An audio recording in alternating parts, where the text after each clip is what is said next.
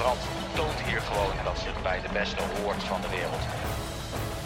En die is binnen op de Van Berg. Wat een mooie koers. En hier mag hij er dan van gaan genieten. Een Nederlandse winnaar in Drenthe op de Col du Van.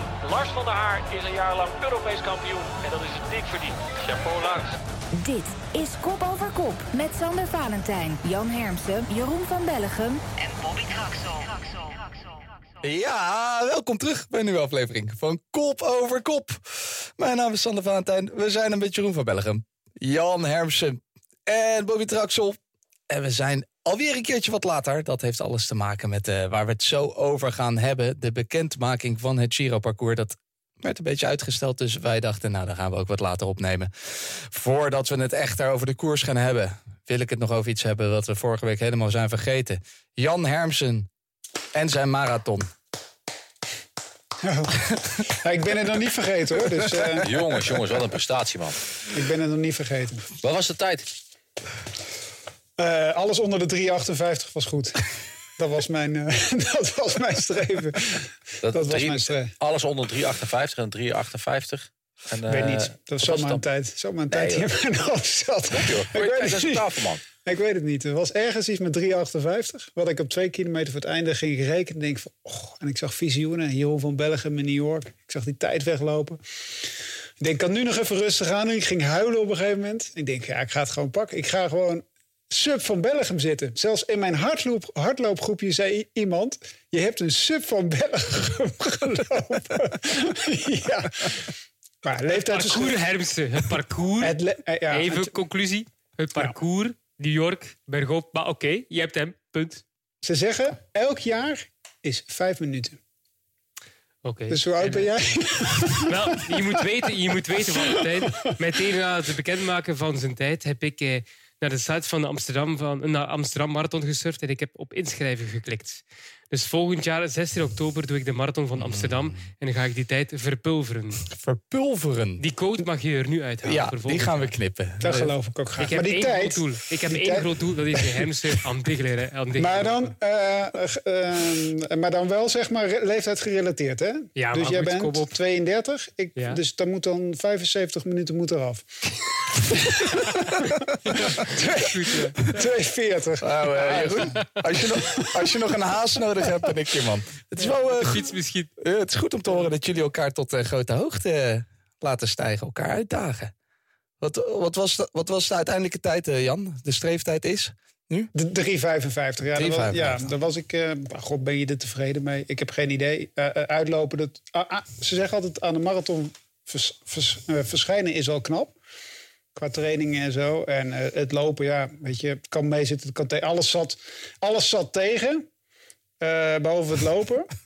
Maar het weer, zat, maar, ja, het weer zat dan weer niet tegen. Het was, het was, wel een prachtige dag. Ja. Maar je, dat weet jij ook, Jeroen. Je moet in je eerste marathon moet je met zoveel dingen rekening houden. Zoveel onzekerheden. Als je die allemaal weg gaat strepen, dan kan je nog sneller. Maar ja, bedoel, weet je, de Klopt. tweede keer kan het gaan waaien. En uh, heb je misschien een wat mindere voorbereiding. Uh, ik heb geen idee. Hoor. Ik, vind, ik ben hier hartstikke tevreden mee. En misschien ga ik het nog wel een keer doen. hey, en Jeets heeft er ook één gelopen. Jeets, Onder ja. de drie uur wel. Ho, ja. Ho, ho. Ja. ja, nou toch onder de drie uur. Maar ik weet niet of hij er veel voor getraind heeft. Ik stuur hem telkens naar een hardloopmaatje van mij... door die hem vijf jaar geleden als 45 jaar heeft gelopen. En die heeft nog steeds een tijd van 2,38 staan. Dus uh, elke keer zeg ik van... Ah, Jeets. Uh, die, het laatst was uh, Armstrong. Hij heeft hem ook nog sneller dan Armstrong gelopen... en sneller dan Wennemars. Dus nou ja, goed, je bedoel... Het is wel knap natuurlijk. Ik, de, ik vraag me het wel af, Bobby, of het verstandig is ja. voor Yates om een marathon te lopen. Ja, dat is nu wel, een ik. beetje multidisciplinair, jongens. Dat, is, uh, dat hoort er tegenwoordig bij. En als je dan de hardloopsessies ziet van uh, uh, een pitkok, die is misschien wat makkelijker. Maar vroeger werd het altijd gedaan, hè? Eigenlijk in de jaren van TI Rally. Ja, werd er altijd in de winter hard gelopen staat zelfs in het handboek, hè? Waar we het ooit nog een keer over ja? hadden. Het, heb je het nog ja, steeds? Ja, ja, of heb je ja, het nooit ja. teruggebracht? In november en oktober moet je de, de hardloopschoenen aan gaan trekken. Want dan moet je in het bos gaan lopen. Hmm. Daar word je, lopen of hardlopen. Daar, daar word je je renner van. Complete renner van. Dat is. Jongens, genoeg over lopen. dat wat ik fout gedaan heb, jongens. ik, ik, weet het, eindelijk. Het, is, het is nooit te laat, Bobby. Jij kan als streeftijd Jan Hermsen tijd hebben. En dan duikt iedereen er weer onder. En zo komen we nog ergens. Elke oud-topsporter moet onder de 3,55 kunnen lopen. Ook Bobby Traxel. Als je Kuurne, Brussel, nee, Kuurne hebt, gewoon tuurlijk. Wij zijn geen vrijwaard. Tuurlijk, Bobby. Wij zijn geen vrijwaard. Tuurlijk. Ik, uh, ik, ik ben echt een wielrenner die niet kan lopen. Ik ben niet zo erg als toen de tijd, dat, wat is dat, uh, sterrenslag of wat is dat? Met uh, Joop Soetemelk en ook mijn schoonvader, die deed eraan mee. En dan hadden die, die wielrenners, die kwamen er altijd slecht weg, hè? Met de sterrenslag. Ja, met de, arm, hè? Ja, op, optrekken en bouwen en touwklimmen en allemaal dat soort dingen. Daar kwamen ze helemaal nergens en dan waren ze lachetjes van allemaal. Overigens kan dat ook wel door andere redenen, maar nee, zo slecht is het nog niet gezien. Maar lopen, dat is echt... Ik, ik probeer het wel, maar uh, ik kan er helemaal niks van, joh. Ik, daarom, ik, ik doe het ook alleen als het donker is. Je ziet niemand dat het er echt verschrikkelijk uitziet. dat is echt de grootste tip, want uh, dat uh, ziet er niet uit, joh. Maar ja, oké. Okay. Ik vind jou ook meer iemand voor sterren dansen op het ijs of zo. Zo'n programma. Ja, ja, dat denk ik ook wel. Ja. Of maar... boksen, net zoals Sico White is en Bogert. Ja, of ja, zingen. Dat zou ook kunnen. Nou ja, je, ben, je, je, bent nu uh, vaste vriend van RTL, dus misschien nodig je hier een keertje uit, hè? Ja, je weet het nooit. Of planningen maken, daar ben je ook goed in, toch? Dat zou ik ook wel Komen we zo op terug. goed, laten we maar eens uh, gaan beginnen, jongens, voordat we heel ver afdwalen. uh, wat gaan we doen vandaag? Het, uh, het we gaan het in het nieuws hebben over het Giro-parcours dat nu bekendgemaakt is. de, over, ja, de afgelopen week eigenlijk. Daarna kijken we terug even kort terug op het EK veldrijden. Dat doen we samen met niemand dan minder dan Thijs van Amerongen. En die sluit ook aan voor onze lange vooruitblik op de rest van het seizoen. We gaan je alles uh, vertellen wat je wil weten over uh, het veldrijden, de verschillende competities, de verschillende deelnemers. Uh, de nieuwe wereldbeker. En ik heb een paar prachtige andere mm, vragen bedacht die we allemaal gaan behandelen in deze aflevering van Kop over Kop. Zoals gezegd, met het Giro-parcours. De bekendmaking was ja, over meerdere dagen. Vorige week hadden we de Grand Partenza. Dinsdag de heuveletappes, woensdag de bergen. En dan op donderdag weten we het geheel, het gehele Giro-parcours. We nemen op op woensdag. Dus we weten bijna alles vandaag. Maar eerst maar even, Jeroen. Waarom toch op deze manier en wat vind je ervan? Uh, goh, uh, waarom? Ja, omdat ze op die manier iedere dag aandacht hebben. Dat lijkt me de enige uitleg. Uh, maandag, dinsdag en woensdag wordt er gesproken over het parcours van de Giro. Donderdag ook nog eens definitief. Dus we hebben het vier dagen in de wielermedia over de Giro. Dus dat zal voor mij de hoofdreden zijn, denk ik. Voor mij, ja, of dat nu moet of niet, goh, ik ga er niet wakker van liggen, Sander. Het is altijd leuk dat ze dat gewoon in één keer doen, een overzichtje. Maar ik vind het op zich ook wel eens leuk, want ik keek, op, ja, ik keek maandag wel uit naar dinsdag. Ik keek dinsdag uit naar woensdag. En vandaag uh, heb je op die manier toch een soort van puzzel die je kunt in elkaar steken. Het heeft ook wel iets. Eén ding was in ieder geval vorige week al bekend waar we gaan beginnen. En dat wisten we eigenlijk ook al wel, dat de Giro zou starten in Hongarije. Maar in onze vorige aflevering was er nog een beetje discussie over wanneer we dan zouden beginnen. Ik kreeg vorige week het nieuws binnen of uh, perscommuniqué van de ploegenpresentatie. Hey, van de Even, even, een vraagje. Even een vraagje aan jou, Jeroen. Want je zegt 6 tot 29 mei. Denk ik wel, ja. Of ben ik verkeerd? Nou, daar gaan we dus al volledig fout. Want ze krijgen geen rustdag op de eerste maandag. We beginnen gewoon op de zevende. Dus eh, moeten we nou jou serieus nemen met deze Ben je dat zeker? Of uh, ik ben het 100% zeker, jongen. Dat we geen rustdag krijgen? Ja, we beginnen op de, we beginnen op de zaterdag. Hmm. Gaan koersen Mijn bronnen zeggen, zeggen vrijdag. gelijk door. We vliegen gelijk door, zei Bobby Traxel. Geen rustdag. Het, uh, we zouden pas uh, wel op de vrijdag beginnen. Dat bleek toch niet waar, Bobby Traxel. De vraag is, moeten we jou nu serieus nemen of toch onze nee, grote... 100 procent zeker. Ja. 100 procent. Echt, ik moet, uh, nou ja, ik moet echt be bekennen dat Jeroen dus 100 procent gelijk had... en het wat closer lijntje heeft met, de, met de Giro-organisatie. Ik uh, kijk nu, uh, woensdagavond uh, 10 november, nog op Pro Cyclingstad. En ik zie nog steeds de eerste etappe op 7-5 staan.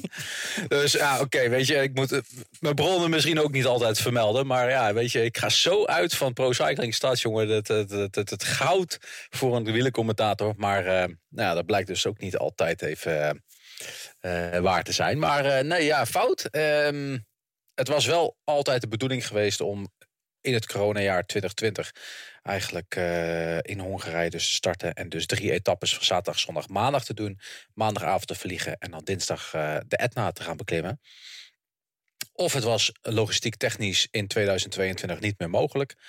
Of er is misschien toch wel wat um, geluiden vanuit de wielenploegen geweest. Wat ik me heel goed kan voorstellen. Om te zeggen van ja, laten we dan toch die rust- en reisdag pakken. Een extra reisdag zoals we dat ook in de Vuelta zien uh, einde volgend jaar. Dus uh, ja, Jeroen, je had gelijk, sorry. Jeroen, onze Italië-kenner. Ja.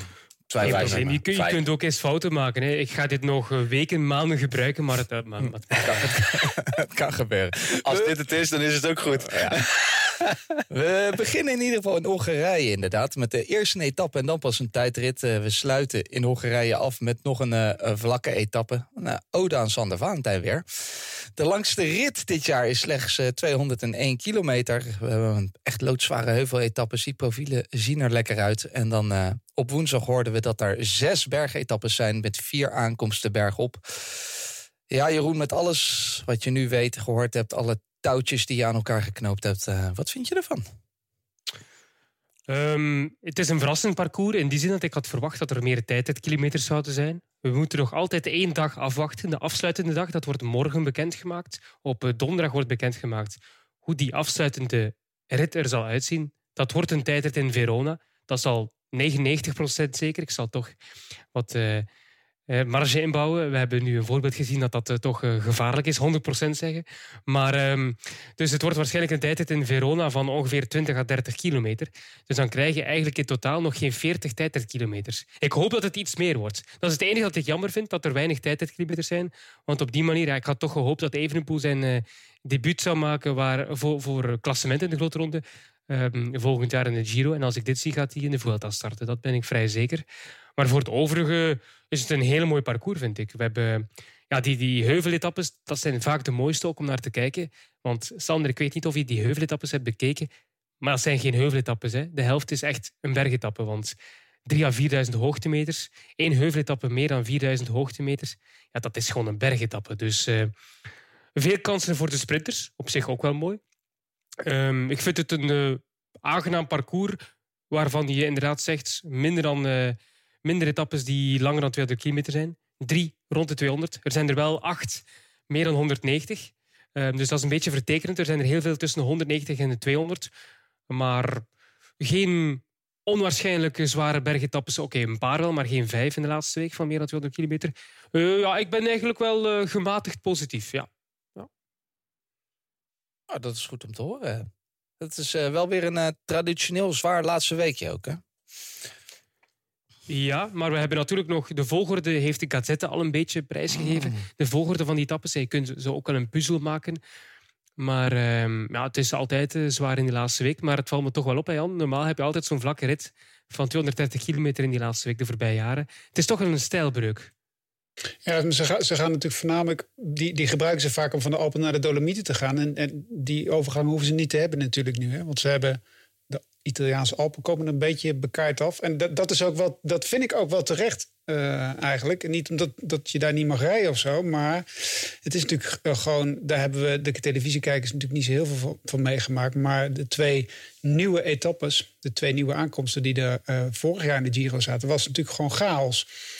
ploegen die tot 12 uur s'nachts in de bus op een afgesloten bergweg zaten. Dat, dat wil je niet nog een keer. Dus zijn ze gelukkig naar plekken gegaan waar ze al een keer gekomen zijn. Nou goed, de, de, de rit over de Mortirolo is natuurlijk wel eigenlijk een soort, soort van Alpen-etappe. Maar de, de, de, nieuwigheidjes rondom Turijn en zo, die hebben ze wel een beetje eruit gehaald om de chaos een beetje te voorkomen. Dat vind ik op zich wel een goede keus. Want je wil, ja, weet je, dat, dat is niet hoe je sport wil beleven. Ik, ik moet zelf zeggen, ik geloof dat ik die zaterdagavond om drie uur thuis was. Uh, er waren ploegen die uh, ook rond die tijd uh, thuis waren. En de dag daarna een tijdrit moesten rijden in Milaan. Ja, dat is natuurlijk gewoon topsport onwaardig eigenlijk ook. Daar hebben ze natuurlijk wel een beetje lering uitgetrokken. Die kan je dan beter begin van de week dat ze het chaos etappes hebben. Maar het is wel jammer, want dat haalt wel weer ehm, ehm, ja, spectaculaire nieuwe klimmen. Die haal je er nu, natuurlijk nu wel een beetje uit. Alhoewel ze er natuurlijk nog wel in zitten. Hè? Je hebt, ook, je hebt het net over Torino gehad, over Turijn. Ik moet zeggen, die etappe, daar kijk ik misschien wel het meest naar uit. Een mhm. etappe van 153 kilometer. 3470 hoogtemeters, Sander. Wij fietsen ook vaak. 150 kilometer, 3500 hoogtemeters. Dat is een bergetappe, toch? Ja. Wel, die zit tussen de hilly stages. tussen de heuvelachtige ritten. En dat is de ene beklimming na de andere. Met de Superga-klim van Milaan-Turijn onder andere. Dat is echt een briljant, die etappe. Echt fantastisch. En, en eh, grote steden, hè? Uh, Napels ja, ja, erin. Een rit met verschillende keren dwars door de stad heen. Ik weet niet hoe ze dat uh, voor elkaar Parma, krijgen. Genova, Parma. Turijn dus. En Verona waarschijnlijk. Verona, Verona. Ja. Prachtig. En Budapest. Een, Wordt een heerlijke Giro werd. Wordt genieten. En natuurlijk alles te zien. Ook in 2022 op Eurosport. We kijken er nu al naar uit. Terwijl het nog uh, pas november is. Dan komen we een beetje aan het einde van het jaar. En aan het einde van het jaar komen natuurlijk altijd alle lijstjes uh, bekend van de uh, sporten van het jaar, wielrenner van het jaar. Zo is er ook de Velo door de genomineerden zijn bekend. En ik noem ze even op. Van Aert, Alaphilippe, Askreen, Bernal, Carapaz, Cavendish, Colbrelli, Lavrijze, Van der Poel, Pogacar, Roglic en Annemiek van Vleuten. Eerst maar even de vraag, Bobby Traxel, wie moet dit winnen?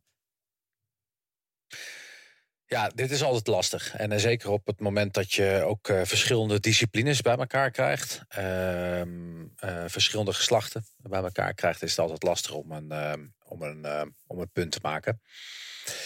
Dan moet ik zeggen dat qua prestaties en Olympisch kampioen worden is het belangrijkste wat er is volgens mij in de sportwereld. Dan zou je dus uiteindelijk moeten zeggen dat Harry Lafreize deze prijs moet gaan winnen. Um, persoonlijk vind ik wat Wout van Aert in het algemeen heeft gedaan mooier dan het is.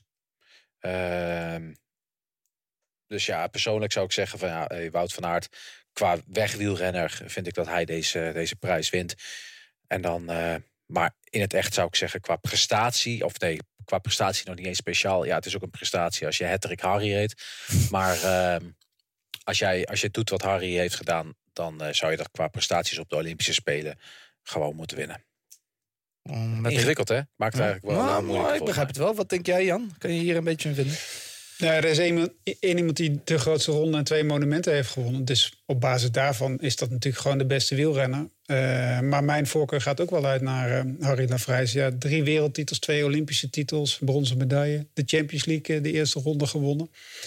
Drievoudige Europees kampioen. Ja, dat is natuurlijk een waanzinnige rij. Maar goed, ja, het, het, het, het wegwielrennen met baanwielrennen is natuurlijk wel appels en peren vergelijken. Dus eigenlijk moet je gewoon velo door om Fem en trek maken, denk ik. En daar een onderscheid in maken. Anders wordt het wel een beetje. Kijk, Harry gaat dat natuurlijk niet winnen, die Velo door. Die gaat natuurlijk naar, naar Pogacar. Uh, en uh, dan is het ook opvallend dat er maar dat er één vrouw bij staat. Want Van der Breggen kan je er ook nog wel bij zetten eigenlijk ook. En als je de wereldkampioen erbij zet, Van der Breggen wint de Giro bijvoorbeeld. En wint in het begin van het jaar ook nog een paar mooie koersen. Dus ja, waarom die er dan niet bij staat. Het is een beetje een onzinnig lijstje, maar ik snap het wel eigenlijk. eigenlijk Olympisch kampioen, hè? Daar ging het ook weer daarom, hè? Ja, ja. Maar eigenlijk, eigenlijk zijn, die, is zijn Van Vleuten en, en Harry Lafrijze... Die, die, dat is een soort goedmakertje om... Eigenlijk, eigenlijk. Je moet, daar, je moet ze daar eigenlijk... Of, of je moet er meerdere in doen, of je moet... Uh, maar niet één. Niet één vrouw en één baanwielrenner. Ja, maar een dat, beetje... Het maakt het ook inderdaad wel lastig. Hè? Kijk, eh, je ziet het eh, bij. Uh, je kunt maandelijks meestemmen op, uh, op Wielenflits. Om de renner van de maand bekend te maken. En daar staan ook dus bij mannen verschillende disciplines door elkaar heen. Hè. Dan heb je de BMX, de mountainbike, alle disciplines op de wielersport uh, kunnen daar zichzelf al toevoegen. En dan moet je voor jezelf moet je in ieder geval een idee maken van oké, wat is het hoogst haalbare? Het gaat in de wielersport om winnen. Dus uiteindelijk niet winnaars hoeven daar niet tussen. Um, dan heb je naar mijn mening een gedeelte van oké, Olympisch, dat is één keer in de vier jaar, dat is iets bijzonder, iets meer bijzonder dan bijvoorbeeld een grote ronde. Daaronder de, de, de klassiekers, of ja, de historische wedstrijden met de klassiekers daaronder. En zo werk je dat voor jezelf een klein beetje af, waarvoor je zegt van oké, nu zou het uh, deze renner moeten zijn. In dat geval zou ik inderdaad Harry Lafrijzen of misschien daarna uh, Tade moeten zeggen. Um, met een hele goede Van daar nog tussen voor Wout van Aert. Maar je kijkt ook een beetje wat speciaal is. En wat Wout van Aert doet, is ook speciaal. Dus het is een beetje naar gevoel. Het is gewoon echt. Je kunt hier volgens mij niks van zeggen. Want als iedereen hier gaat stemmen. En ze kijken naar, oké, okay, uh, drie keer Olympisch wereld, Dan zou het misschien toch nog. Dat kan zomaar Harry zijn hoor. En wie stemt er eigenlijk, Bobby? Volgens mij zijn dit uh, de, de, pers, de, de wielerjournalisten. Ja. Hmm. De dus wielerpers. Uh... Nou, en uh, als er wielerpers is, dan zijn wij dat wel bij kop over kop. Maar als wij er toch niks over kunnen zeggen, dan kunnen we wel verder. Met het volgende nieuwtje. En dat is dat er uh, goed nieuws is voor vrouwenwielrennen. De Ronde van Romandie komt er ook aan, bij de dames dan. Drie dagen en het is meteen een World Tour evenement. En Bobby, ik vind het mooi dat er zo'n grote koers nu ook een editie voor de vrouwen heeft. wordt dit de trend van 2022? Ja, Tour de France al uh, toegevoegd voor 2022. Uh, nu de Ronde van Romandie. Je ziet ook wel dat, uh, ja, dat de populariteit onder het vrouwenwielrennen ook groot wordt. En dat het ook gevraagd wordt vanuit uit sponsors. Hè, van geen onderscheid meer maken. het blijft lastig om meerdere wedstrijden op een dag te organiseren. Of het nou alleen voor mannen is of alleen voor vrouwen of een combi. Het maakt het alleen maar lastig of je nou linksom of rechtsom doet. Ik ben benieuwd wanneer de eerste vrouwenwedstrijden komen met een manneneditie. Oh, misschien wordt dat de tent van uh, 2023. Emancipatie, mannen. Kom op. Ik wil ook een vrouwenkoers die, mannen, die een mannenkoers erbij krijgt. Gewoon Vargarda, Vargarda moet echt een manneneditie krijgen. Al jaren. Toch? Ja. ja. We gaan het zien. We doen nog een heel... Ladies Tour. Moet ook. vind ik ook echt. Die zijn echt de mannen. Of is dat tegen... Oh nee, dat is het, ik, moet ik ook niet meer boel zeggen. Dat is de CIMAC Ladies Tour. CIMAC Ladies Tour. Ik vind dus inderdaad dat, uh, dat ook een, uh, een, nieuwe ronde van Nederland. Op de vlag van uh, CIMAC. mooi. We nemen tot slot nog snel een rondje transfers door. Terpstra verlengt bij Total Energies. Hij heeft uh, tot nu toe niet echt uh, geluk gehad. Het is daardoor ook niet echt een uh, gelukkig huwelijk geweest daar. Dan denk ik, Jan Hermsen, waarom dat toch verlengen daar? Um, nou, omdat het een goede sponsor is. En volgens mij heeft hij zelf aangegeven dat hij graag met ehm, de grote man wil gaan werken, Saganda. Dus ja, ik snap het wel hoor, dat hij daarbij tekent. Het is natuurlijk niet slecht wat ze betalen in Frankrijk. En uh, goed, de ploegen zullen ook niet in de rij staan voor Nicky op dit moment. En dat is jammer, want hij is daar natuurlijk met als een grote renner binnengekomen. En hij heeft echt enorm veel pech gehad. Ik bedoel, wat, wat, heeft, wat is hij niet tegengekomen? Welke valpartijen? Dus ja, um, vind wel, ik vind het wel mooi van die ploeg dat ze hem dit contract aanbieden. Ook um, knap hoor. Ja, en hij komt dan, staat er goed op kennelijk bij Sagan. Jeroen van Bellegem, Modelo, gaat terug naar uh, Bardiani, Bardiani van Alpes in Phoenix. Uh, Maresco wordt dan weer waarschijnlijk de vervanger van Modelo. Is het logisch dat uh, Modelo daar weg gaat? Want hij is toch een beetje op een doodspoor bij Alpes in Phoenix. Ja, hij heeft wel ook Philipsen wat geholpen in sommige sprints. Maar het is toch iemand die graag ook zelf wil schitteren of zelf wil etappes winnen. Dus ja, naar Italië teruggaan lijkt me dan een logische stap. En Maresco Stel je maar eens voor dat hij weer begint te winnen op eh, het grotere toneel bij Alpes in de Phoenix. Ik heb altijd wel een zwak voor die Maresco, omdat hij, ja, die kan geen molshop over. En dan hoop je toch altijd als er een vlakke rit wordt gehouden in de Giro dat hij meespeelt. Uh, dus ik ben benieuwd, maar uh, ja, de ene Italiaanse sprinter voor de andere. Gaan ze de Chinese markt uh, verkennen bij Alpes in Phoenix met Maresco? Toch? Koning van de Taiwo Lake. Ronde van Hainan. Oh, ja, al voorbeduren op uh, Beijing. Who knows. En dan uh, hebben we nog een uh, Higita die van uh, EF naar Bora Hansgrohe gaat. En besloot meteen op zijn nieuwe fietssponsor in het zonnetje te zetten. Hij reed een toertocht op zijn Specialized. Bobby Traxel, dat is wel een klein beetje dom. Nee joh, oh. hartstikke slim. Ik vind het echt triestig van, uh, van IF dat ze daar moeilijk over doen. Uh, weet je, je weet dat alle renners rijden op dit moment en dat je het misschien zou moeten afplakken. Dat begrijp ik dan ook wel weer. Uh, ik zelf heb dat eerlijk gezegd ook nooit gedaan. Ik heb ook altijd gewoon op een gegeven moment zelfs je fiets inleveren. Ik weet niet eens of dat het geval is, maar ik moest vaak gewoon na, na de laatste wedstrijd denk ik van hé, hey, hou die fiets lekker. Ik hoef hem niet te hebben. Hier heb je de fiets. Ik ga lekker op het moment dat het half november is en ik begin weer terug met trainingen, wil ik op mijn nieuwe fiets gaan fietsen. En geen aanpassingen hebben om problemen te hebben. Ja, eh, volgens mij wordt dat ook altijd redelijk uh, geaccepteerd. Uh, volgens mij zijn er ook regels voor dat je in ieder geval in december dat al mag doen. In ieder geval. Hè. Dan mag je ook op de foto, mag je ook gezien worden in af en toe in fietskleding van de of van je nieuwe ploeg. Wat dan foto's gemaakt moeten worden en zo. Ja, en een beetje triestig afplakken, jongen. Iedereen ziet toch dat het een specialized is. Kom op, man. Maar ja, oké. Tot slot, uh, Masnada die blijft de, de komende drie jaar nog uh, bij de Koning Quickstep. Hij heeft daarbij getekend. En Cataldo die gaat naar Trek Segafredo.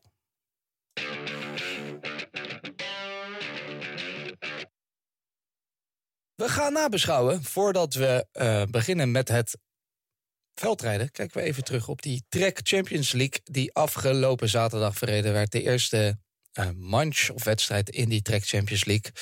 Jan en Bobby, jij, jullie hebben allebei zeer aandachtig gekeken. Wat vonden uh, jullie ervan? Ah, Jan? Ja, leuk. Leuk format. Uh, snel. Het was eigenlijk binnen een vloekende zucht voorbij. Ik geloof niet dat ik een uh, drie baanwielrennen zo snel voorbij heb zien gaan eigenlijk. Nou, het was heel leuk. Het zag er mooi uit. Vette show. Dus prima. Bobby, vond jij het ook leuk, het, het format? Wat waren voor jou bijvoorbeeld de hoogtepunten?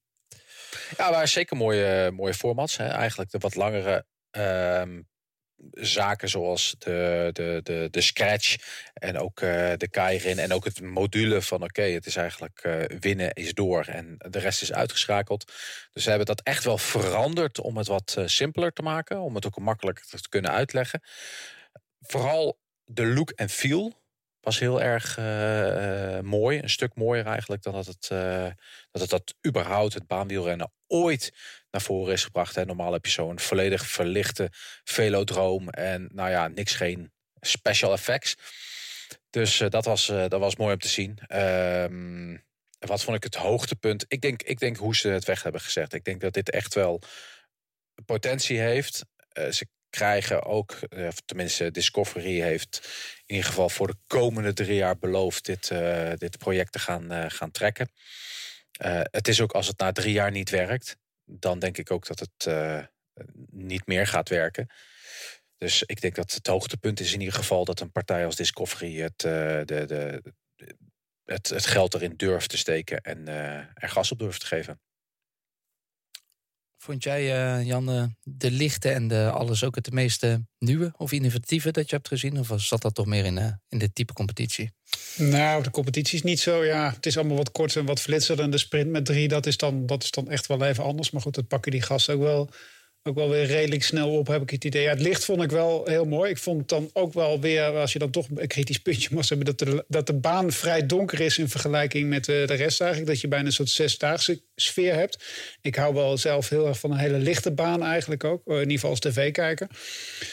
Ehm, dus dat is, dat is het enige eigenlijk. Maar uh, ik heb daar, ja, wat ik zeg, vooral naar zitten kijken en uh, het voorbij zien vliegen. Het was echt leuk. En de, reacties die je van de renners krijgt is ook uh, heel positief. Het is natuurlijk een aardig, uh, aardig centje te verdienen voor die mannen en vrouwen. Het seizoen waar ze eigenlijk waar ze anderhalf jaar bijna niks hebben kunnen doen tot aan de Spelen... wordt ook nog een keer lekker opgerekt. Ze zien is wat van de wereld. En voor bijvoorbeeld voor de Aussies en de Kiwis is het lekker. Want die zitten eigenlijk vast in Europa de baanwielrenners die kunnen niet naar Australië en Nieuw-Zeeland toe. Dus uh, die kunnen mooi die wedstrijden gebruiken om een uh, seizoen wat langer te maken. Dus uh, ja, het is perfect.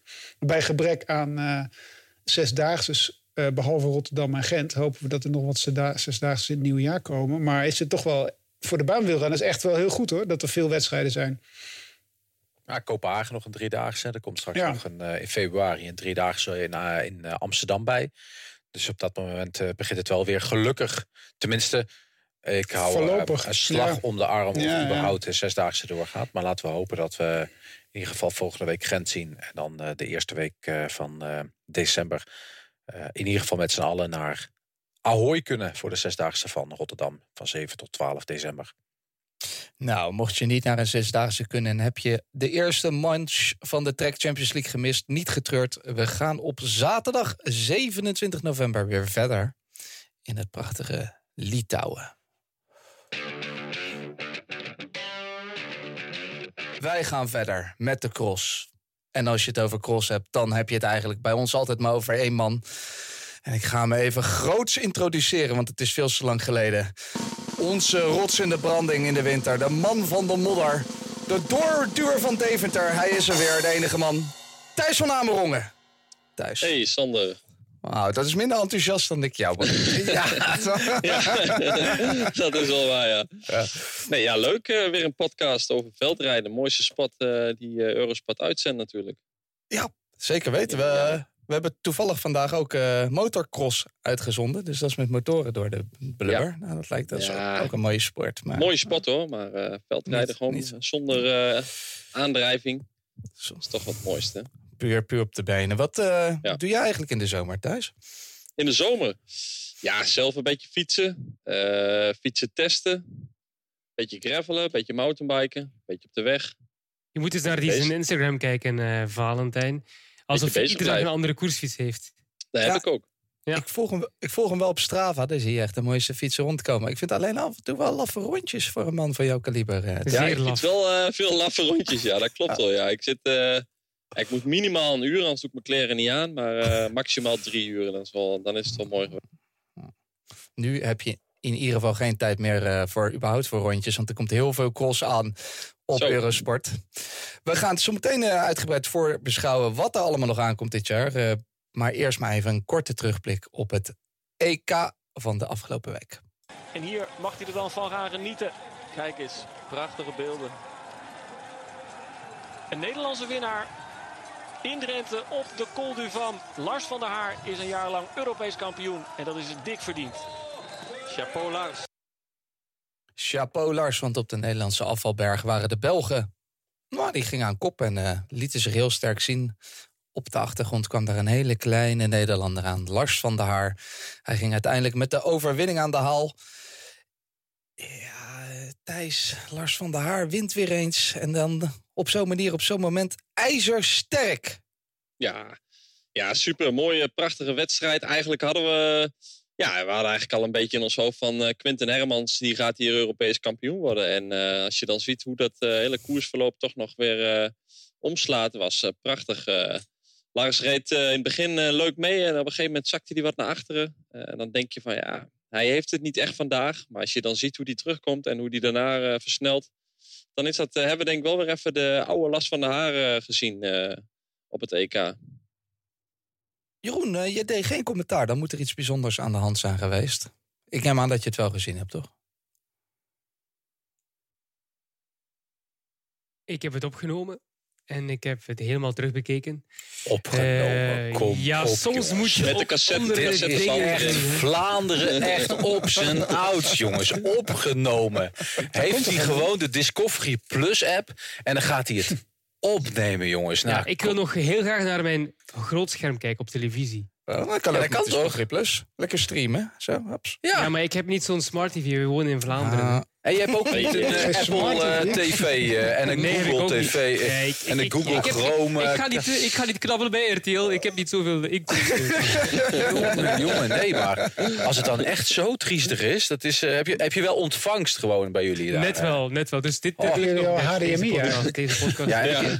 Deze, en, doe je dat dan ook nog zo op, op, op zo'n VHS-cassette van PDS? Ja, ja, cassettebanden. Ja, nee, met de, ja oké, met de schijven. Nou, ik vind dat wel het mooiste eigenlijk. Dat dat een beetje kraakt en zo. Zeker je dat dan een tijdje later terugkijkt. Maar dus Sander, om op je vraag te antwoorden, ik heb dus wel gekeken. Je hebt niet doorgespoeld. Op, de ik heb, uh, ah, dat duurt te lang. Ik moet eerlijk zijn, ik heb even doorgespoeld. Ik heb even het was het... Uh, Tijdens de reclame. De laatste 25 minuten toen de Belgen niet meer konden winnen, heb ik doorgespoeld. Ja. Was het uh, pijnlijk om te zien en meer serieus, hadden de Belgen het misschien wel een beetje anders aan kunnen pakken? Ja, maar ik kijk eigenlijk niet zo naar de cross België-Nederland. Echt niet eigenlijk. Um, omdat ja, als je maar, als je maar zoveel renners uh, Zo zwart dit, wit tv was het uh, niet te zien. Voilà. Traxel verstaat het eigenlijk. Je, kunt geen verschil maken uit die truitjes. Nee, maar of dat nu van de... Ik, ik zou even gelukkig geweest zijn als Hermans wint of Van der Haar. Dat maakt me persoonlijk echt niet uit wie nu van die twee wint.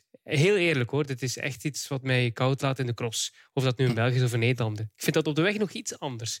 Maar uh, in de cross, nee. Het is, uh, ik vind het geweldig voor Van der Haar. Ook al omdat Thijs en ik hem al eens hebben lopen jennen. Hè, in het begin van, uh, van het crossseizoen. Dat herinnert Thijs zich nog wel. Toen hij een mindere cross heet. Dat, en dat wij zeiden in de uitzending, ja, maar het is om zich te sparen voor de volgende cross. En, uh, zo ja, hij, hij, hij, kijkt al onze crossen terug. Dat, weet, dat heeft hij mij van de week, voor het EK stuurde hij me dat.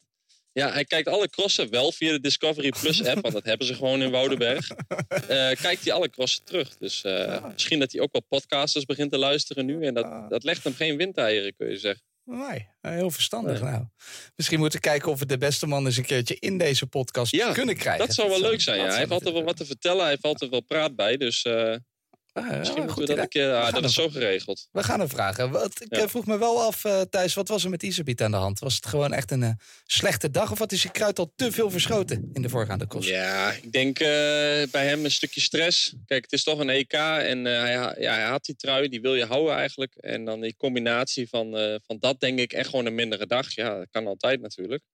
dan moet ik zeggen dat de afgelopen ja, maanden, zeg maar, dat hij, dat hij nu wedstrijden gereden heeft weinig slechte dagen heeft gekend. Dus dan uh, ga je toch een beetje denken aan toch wel enigszins kampioenschapstress.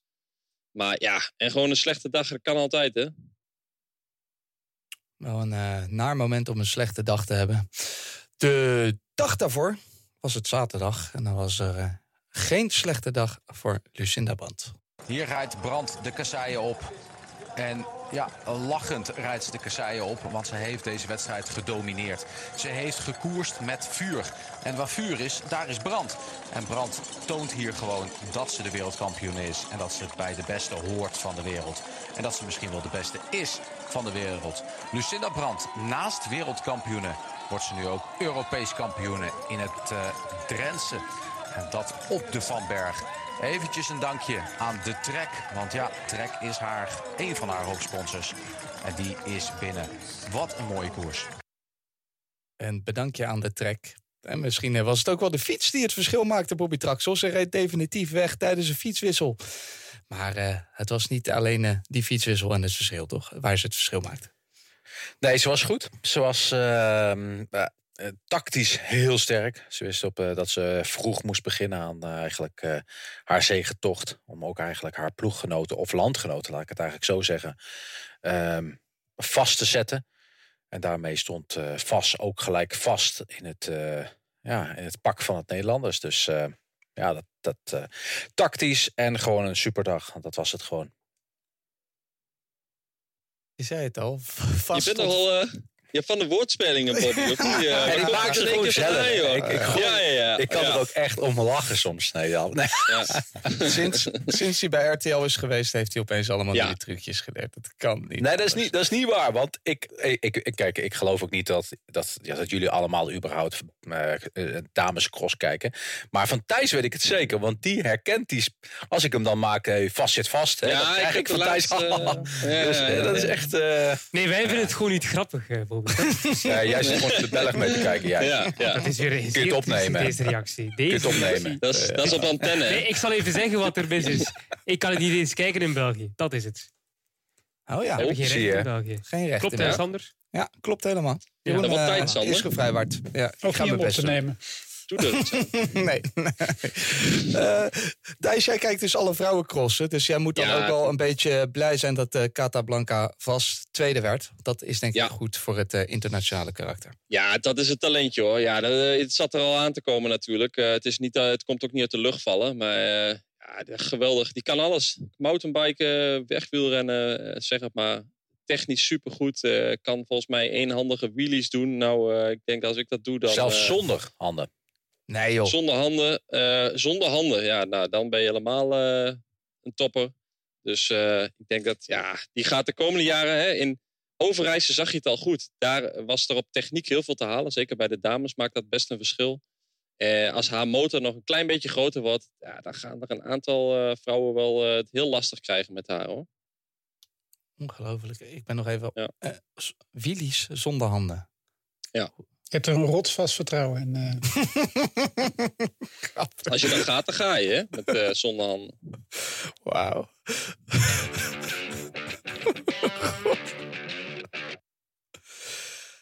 we gaan voorbeschouwen. Het crossseizoen nemen we even flink onder de loep. Ook al zijn we al een tijdje bezig. Uh, maar we gaan nu helemaal los. We werken met z'n allen natuurlijk toe naar die wereldbeker in Rukve. Gelukkig is er daarvoor ook al een hele hoop te zien. Laten we gewoon een paar punten gaan behandelen met elkaar. Ten eerste 38 eventjes... dagen nog, eerst en vooral 38 dagen nog. Tot druk Oei, oei, oei. Komt echt dichtbij, hè? 900 Kan- uren. Kan er een eentje, dag, kan er eentje meer of minder zijn? toch? Of niet? 899. Ah. Heeft Bobby daar een adventskalender voor? Of, eh? Nee, Jeroen wel. Ja, ik heb dat een aftelklok. Tot wanneer ik start. Ja. ja, ja, ja. Waar ligt het klukt eigenlijk, Rukven? In het mooie Brabant, jongens. Het is, eh, Prachtig. heb je zelf nooit gereden? Tuurlijk wel. Ah, oké. Zeker, zeker, zeker. Bij de ski, eh, skihal, hè? Ja, ja, ja. Bij, eh, Mooi man. inderdaad. Tegenwoordig eigendom van eh, Mark Koeken, hè? Oh, Die, ski, eh die skiberg. Feitje. Nou, daar, eh, daar, is, daar is de afterparty, dat is duidelijk. Voordat het eh, zover is, jongens, gaan we eerst maar even kijken naar de. Er zijn nog veel meer competities. We hebben de Wereldbeker, de Super Prestige, de X2O Badkamerstrofee, de ETIAS Cross. En dan nog een hoop eh, losse crossen. Thijs, help de luisteraar eens even uit de brand. Wat is nou het verschil tussen al deze crossen? Ja, eh, we hebben natuurlijk nu de nieuwe wereldbeker, 16 stuks eh, dit seizoen. En eh, daar gaat het in ieder geval, dat is de bedoeling van de UCI, dat het daarom gaat draaien in het seizoen. Maar goed, daarnaast heb je natuurlijk geweldig mooie wedstrijden die eigenlijk veel meer historie hebben dan sommige andere wereldbekers. En die gaan we zeker niet missen. Dus ja, het is heel veel dit seizoen. Het was eigenlijk altijd al veel, maar nu door die 16 wereldbekers, die zijn allemaal op zondag. Dus dat is wel vrij duidelijk. Eh, en daarnaast dan de X2O natuurlijk het klassement op tijd. Hartstikke mooi. Super Prestige, veel historie, ook mooie wedstrijden. En dan de ETIAS trofee, wat eigenlijk niet echt een klassement is, maar meer een samenwerking tussen een eh, heel aantal wedstrijden. Dus ja, Heb je natuurlijk nog de, de Recte Fit Ladies Cross en de Soudal Ladies Cross. Dus eh, niet laten we die dan ook... eh, Ja. Al, alle sponsors komen hier aan bod. Eh, En Jeroen, eh, Thijs zei het al even. De X2O wordt bepaald op tijd. En de rest is punten. Klopt helemaal, Sander. Je hebt eh, de kern van de klassementscross eh, goed eh, bestudeerd. Ja, op basis van tijd. En ik, ik heb het met Thijs er al over gehad. Ehm, ik heb het toch meer voor klassement op basis van punten. Waarom zeg ik dat? Omdat die Koppenberg Cross die zo vertekenend voor het hele seizoen. Omdat daar gegoocheld wordt met, met de minuten. En dan krijg je heel veel snelle crossen waar het op seconden gaat. Dus die Koppenberg Cross is eigenlijk heel erg leidend voor het hele seizoen. Dus eh, die verschillen zijn daar nu al zo gigantisch dat er eigenlijk maar drie man meer het klassement kunnen winnen. Dat vind ik een beetje spijtig na één cross. Dus daar zouden ze misschien iets op moeten vinden door bijvoorbeeld de Koppenberg Cross op het einde te organiseren. Maar goed, ja, dan heb je die mythische 1 november datum die wegvalt. Dus ehm, daar moeten ze misschien even over nadenken nog, denk ik. Ja, ja, ik vind het tijdsklassement wel mooi hoor. Ik bedoel, het is toch een mooie afwisseling tussen de wereldbeker op punten, de super prestige op punten en dan één klassement wat op tijd gaat. Ja, en nu dit jaar, het was extreem slecht weer, eh, lastig parcours, grote verschillen. Ja, dat is wel jammer. En eh, wat je zegt, je kunt beter zeggen eerst vier, vijf snelle crossen, waardoor de spanning er heel lang in blijft. En dan de Koppenberg. Maar ja, dat is ook wel een beetje het gevolg van eh, de wereldbeker. Hè? Dat eh, die kalender enorm eh, vol is geworden. En dat die, eigenlijk die andere klassementen daardoor aan de kant gedrukt worden. Ja, het, eh, de Wereldbeker, Bobby, hij is eh, op de schop gegaan. Dus elke zondag een Wereldbeker is er nog meer veranderd. Nou, dat, dat, is de belangri- belangrijkste verandering. Daarnaast eh, een stuk meer eh prijzengeld gelijk, zowel bij mannen als vrouwen. Dat is belangrijk. Ehm, de startrij, ook dat is een belangrijke. Normaal gesproken was dat dus op basis van het UCI-klassement, tegenwoordig van het Wereldbekerklassement. Dat zijn wel een beetje de belangrijkste, belangrijkste punten. Ja. Ook een maximum aantal in België te verrijden wereldbekers. Zodat ze het ook wel weer wat eh, ja, ehm, internationaler willen maken. Ja, dat zijn wel de belangrijkste veranderingen in de wereldbeker. Ja. En eh Thijs, het heeft wel invloed eh, op de andere cross ook. Ja, eh, omdat de UCI heeft natuurlijk de meeste te zeggen in die hele crosswereld. En ja, alle wereldbekers zijn dus op zondag. Ja, elke organisator, als je het gaat vragen, willen ze op zondag. Ik bedoel, dan zijn er de meeste kijkers, de meeste potentiële bezoekers. Op zaterdag gaan mensen toch allemaal eh, nog even iets doen. eh, even in de tuin werken, noem maar op. Eh, op zondag hebben ze echt vrij en eh, gaan ze naar de cross. En ja, dat zijn nu dus allemaal wereldbekers. Dus eh, zit je daarin, dan eh, zit je goed. Maar eh, zit je niet in die wereldbeker, ja, dan kom je op een zaterdag of op een doordeweekse dag uit. En, uh, Behalve in Rukven, hè? Want dan zitten we lekker op zaterdag. Dan doe je eens een keer een beetje tegendraads. Ja, ja dat, dat kennen we. Rukven is altijd een voorvechter geweest. Ja. ja. Is het eigenlijk te doen voor een crosser om op zaterdag en op zondag een goede cross te rijden? Ja, tuurlijk.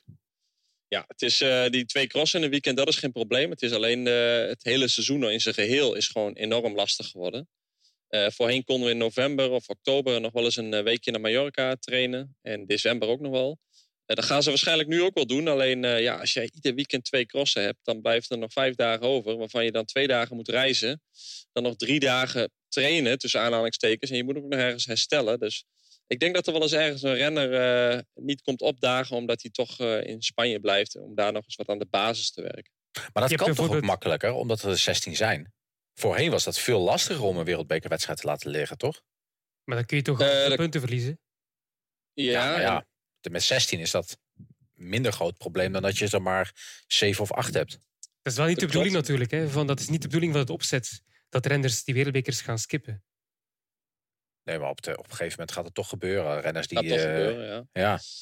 maar je krijgt uh, denk ik wel dat. Uh, iedere renner heeft natuurlijk ook wel een tweede klassement waar hij voor gaat. Of de X2O of de Super Prestige. ja, dus van Tournout bijvoorbeeld. Van Tournout. Um, morgen nieuw Super Prestige.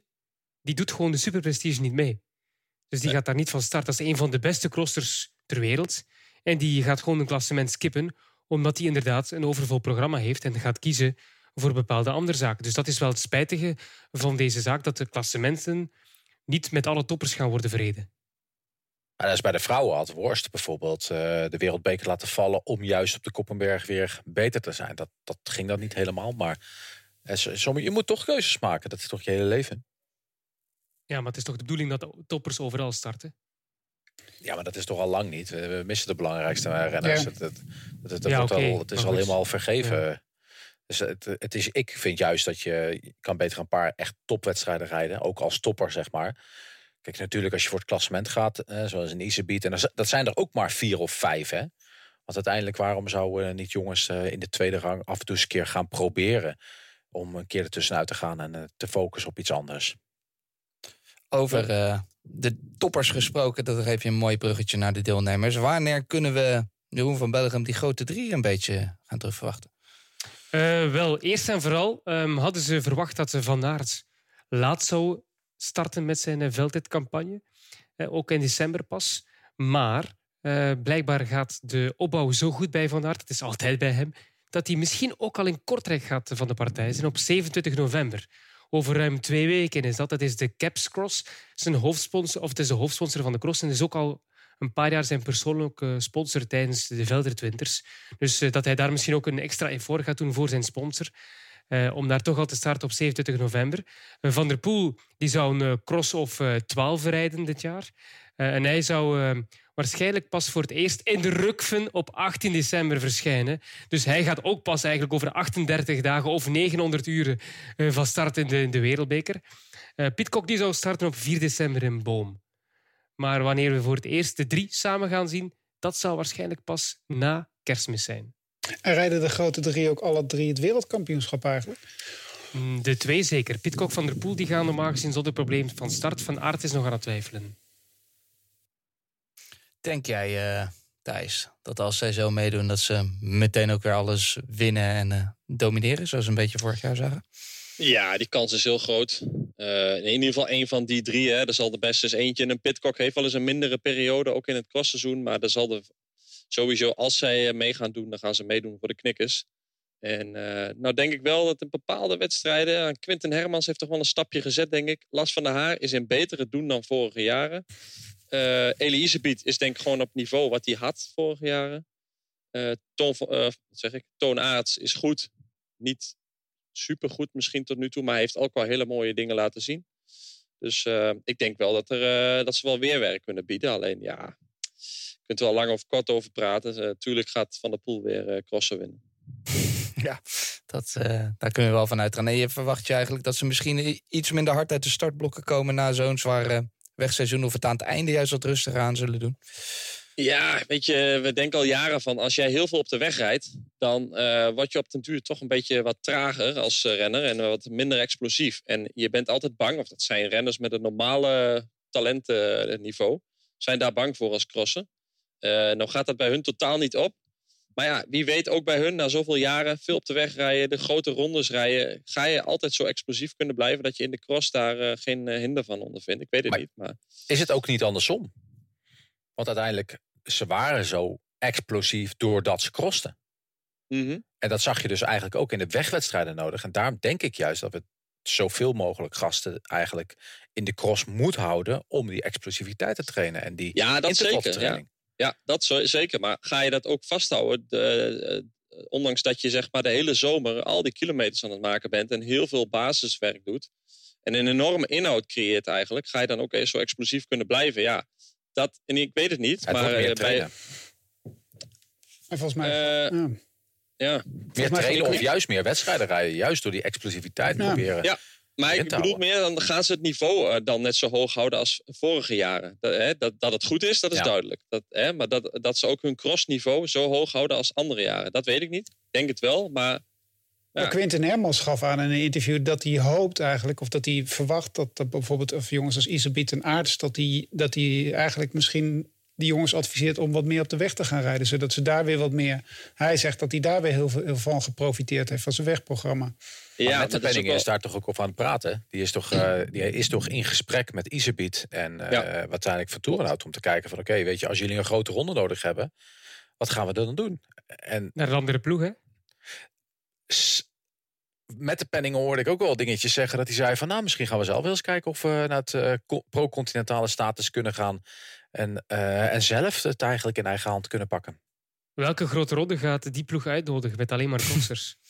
Die voor nou, ja. Nederland onbekend zijn. Ja, er, was vroeger, er was vroeger een ploegje in België. Die uh, had een hele gro grote renner. Die hebben in een paar jaar tijd hebben ze toch een paar aardige grote rondes gereden. Inderdaad. Ja, maar goed, het is geen Van der Poel, hè? Nee, maar, nee, uiteindelijk, ja, maar ja. uiteindelijk weet je ook, Jeroen, dat is, en daar speelde met de penning ook in zijn verhaal naartoe. Hè, want als ze eraan denken, denken ze eigenlijk alleen maar aan de Giro. Vuelta is te kort, Tour onmogelijk. Dus alleen de Giro. En we weten dat, dat je met geld de Giro in kunt. Dus ja, dan maakt het ook niet zo heel veel uit. En ik denk dat, uh, nou ze zullen heus wel wat wegrenners eromheen bouwen. Hè. Dat heeft eigenlijk Alpes en Phoenix ook in het verleden zo eigenlijk met BKCP een beetje gedaan. Een paar wegrenners, daar dan een paar crossers bij en zo richting zo'n ding. Ja, eh, het is een uitdaging, maar uh, ja. Ik denk dat er bij Isabiet en bij Paul Sausen nog wel een tussenfase tussen zit. Kijk, zij reden nu een programma in België. Dan praat je weer over de Ronde van Luik en de Ronde van Vlaams-Brabant. Dat is eigenlijk gewoon amateurniveau. Dat was hun zomerprogramma. Hè? En daar is niks mis mee, want dat is echt een hoog niveau en er wordt heel hard gereden. Maar om dan direct over een grote ronde te gaan praten. Je, kunt ook eens beginnen met een ronde Tuurlijk. van België, met een ronde van Zwitserland, uh, met de, ja, net daaronder. Ik denk dat is uh, een ronde van Zwitserland bijvoorbeeld zou voor een Isebiet al een hele zware ronde zijn om mee te pakken in de zomer. En ook heel goed zijn. Uh, dus, ja, ja, misschien ook in samenwerking met een andere ploeg. Hè? Dat ze bijvoorbeeld zeggen, ja. in, de, in de zomer gaan we ja, naar Eindhoven Al is dat wel ze apart rijden met op, uh, ploeg. Ja. Ze rijden op Ridley. Uh, de Lotto Soudal rijdt op Ridley, wie weet. Hè. Ja, waarom, een mooi deal zijn. Waarom niet makkelijker naar uh, Bingo Paulsausen, die er al op de weg is? Maar die gaan toch ook nooit een grote ja, ronde nou, dat is waar, ja. ja tuurlijk. Nee, maar als je dat dan... Als je daar meer cachet aan kan geven...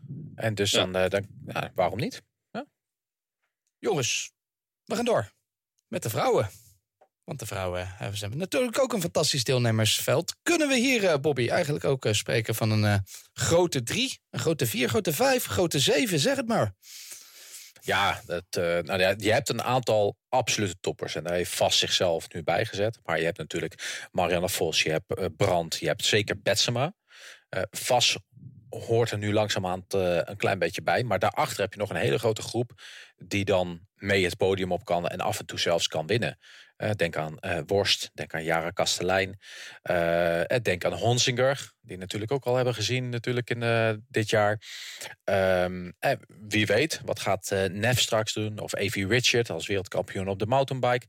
Ja, zo zijn er he heel veel. Is, is het gewoon aan de top iets breder?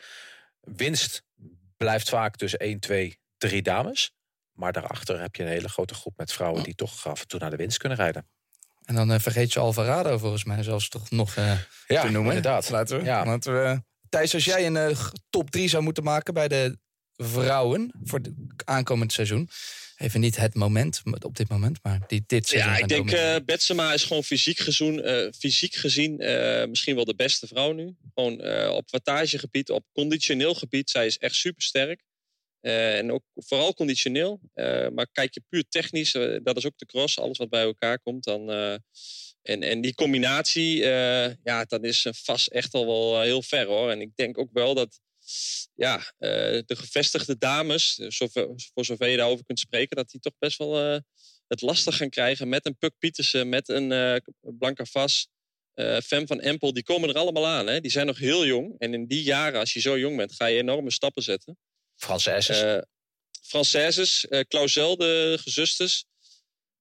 dus uh, ik denk dat, een, uh, ja, dat, dat de, de, vrouwen die al wat ouder zijn, dat die daar toch uh, niet makkelijk mee gaan krijgen de komende maanden. En blijven ze ook allemaal aan de top ook? Want dat hebben we in het verleden natuurlijk ook gezien. Hè? Dat vrouwen als een komeet kwamen, maar daarna toch, ja. toch niet, niet... Bijvoorbeeld Vals komt natuurlijk niet als een komeet, maar stabiliseren en, en goed blijven, dat is ja, wel lastig. Er zijn voorbeelden genoeg, hè? Valt mij ook altijd op. En daarom denk, ben ik ook Alvarado, die zit echt wel een beetje op zo'n moment nu van ja, gaat ze doorstoten weer naar het podium? Of blijft ze wat hangen rond plek 5, 6, zeg maar? Met, uh, ja, kan hè, gewoon wat fysieke problemen. Dan zit je al, uh, is het allemaal wat minder. Maar het is ook mentaal. Als je gewend bent om veel te winnen en in één keer rijden voor plek 5, plek 6. Dat is niet makkelijk. En dan komt in één keer een vast bij die uh, nog heel jong is en ook technisch super sterk. En eigenlijk alleen nog maar een paar wattages erbij hoeft te hebben. Het wordt uh, weer uh, fantastisch bij de vrouwen. Eén ding is zeker, Bobby Traxel. De wedstrijden bij de vrouwen zijn uh, echte wedstrijden altijd, hè, om te smullen. Sorry, ik, hij viel even weg. Mijn internet oh, is ik zei op de, Belgische zei, normen afgesteld op dit moment. Nee. ik, zei, ik, zei, ik, zei, dat het bij de dames in ieder geval elke keer smullen is. Dat echte wedstrijden zijn heel veel strijd. Nee, zeker. Dat, uh, het, is, het is altijd koers. Het is altijd uh, net, iets, uh, net iets anders en veel afwisseling. Dus ja, dat is echt. Uh, ik, uh, ik vind het uh, mooi om naar te kijken. Het vrouwenwiel, vrouwen veldrijden. Dat is heel goed om te horen. Want al het vrouwenveldrijden en al de mannen ook zijn te zien op Eurosport en Discovery Plus dit seizoen. Jongens, ik heb nog een paar fantastische vragen gekregen van luisteraars. Maar ook hier op de Eurosport-redactie in helpende hand van de... jullie kennen hem wel, de capo die capo, Jules en zijn nu weer rechterhand Kevin. Leeft hij nog, Huinen? Huinen leeft nog. Hij leeft nog. Met die kleine heeft, van hem. Hij heeft ook een zwaar leven als jonge vader. Net als jij ja. uh, van Belgium. Ja. We, we, kunnen erover mee praten tegenwoordig. Ja. ja. nu, hij, nu ik, ja, nou ja, ook ik jonge, uh, nou, ik ben een jonge uh, vader. Ja, wat kan ik zeggen? Vader, nou goed. Wat mijn eerste vraag is aan jou, Thijs. Voor de mensen die niet zo vaak naar het veldrijden kijken. Wat moet je nou in gedachten houden als je veldrijden gaat kijken, waardoor het eigenlijk nog leuker wordt? Waar moet je vooral goed op letten? Waar je goed op moet letten. Nou, waar je goed op moet letten. Het commentaar van Van Amerongen. Ja, dat sowieso. Van Belgium een beetje aan de dempen. En, nee, uh, wat wel heel interessant is, denk ik, voor mensen die eigenlijk zelf nooit uh, gecrossed hebben of aan veldrijden hebben gedaan dat is de combinatie uh, van het lopen en het fietsen. En die, dat, wat een veldrijder eigenlijk allemaal moet kunnen. Een wielrenner is heel statisch, zit op zijn fiets, die is aan het trappen, rijdt enorme wattages weg. Hij pakt een bocht, oké, dat is ook een techniek.